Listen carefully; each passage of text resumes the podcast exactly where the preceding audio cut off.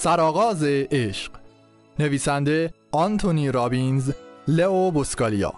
مترجم مجید پزشکی. گوینده رضا سلمانی. کاری از گروه پانتا.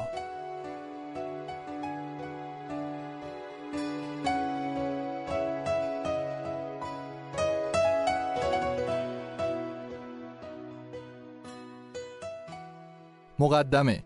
سلام. من آنتونی رابینز هستم. از اینکه در کتاب اول مجموعه کتاب‌های شاه کلید موفقیت با من همراه شدید به شما خوش آمد میگم. مطلبی که در این کتاب به اون خواهیم پرداخت یکی از مهمترین موضوعها در میان دیگر موضوعهای این مجموعه است. چیزی است که فکر بشر از دیرباز به اون مشغول بوده و پس از رفاه و آسایش بیشترین تلاشش رو در جستجوی اون به کار بسته. چیزی که بزرگترین محبت زندگیه احساس عشق. به این پرسش پاسخ دهید. آیا در این دنیا چیزی ارزشمندتر از عشق وجود داره که دلتون برای اون بتپه؟ به فکر من که چیزی نمی‌رسه. وقتی این پرسش رو با مردم مطرح می‌کنم خیلی ها در پاسخ میگن خواهان چیزی بیشتر از عشق هستند. میگن پول می‌خوان یا میگن خواهان موفقیت هستند یا اینکه میگن می‌خوان اندامی متناسب و بدنی بینقص داشته باشند.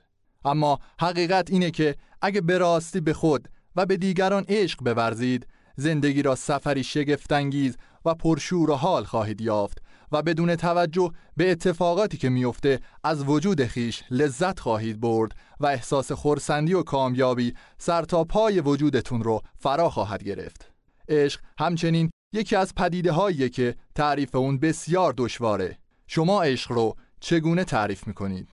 اگر به واژه‌نامه ها نگاهی بندازیم در تعریف عشق به واجه های نظیر دلبستگی شدید، جذابیت و فریفتگی، رابطه یک رنگ، صمیمی و خیرخواهانه و ستودن و پرستیدن برمیخوریم. چنین توصیف هایی که در فرهنگ لغت از عشق بیان شده بیانگر اینه که عشق پدیده که حتی از تعریف کردن اون ناتوانیم با وجود دشوار بودن تعریف عشق همه ما می‌تونیم اون رو در قلبمون احساس کنیم و در مواقعی که احساس خوشبختی می‌کنیم سر تا پای وجودمون رو فرا می‌گیره و وقتی وجود نداشته باشه زندگی پوچ و بیهوده به نظر می‌رسه. در این کتاب به دنبال پاسخ این پرسش ها هستیم که آنچه عشق مینامیم چیه و چگونه می‌تونیم عشق بیشتری وارد زندگی خودمون بکنیم.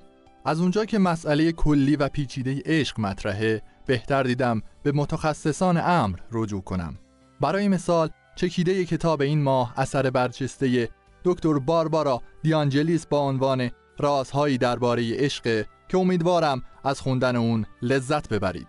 همچنین چندی پیش نزد دکتر لئو بوسکالیا رفتم و گفتگویی با او انجام دادم که در بخش دوم کتاب خواهید خوند. دکتر بوسکالیا انسانی شگفتانگیزه که سخنانش بیگمان شما را منقلب خواهد کرد.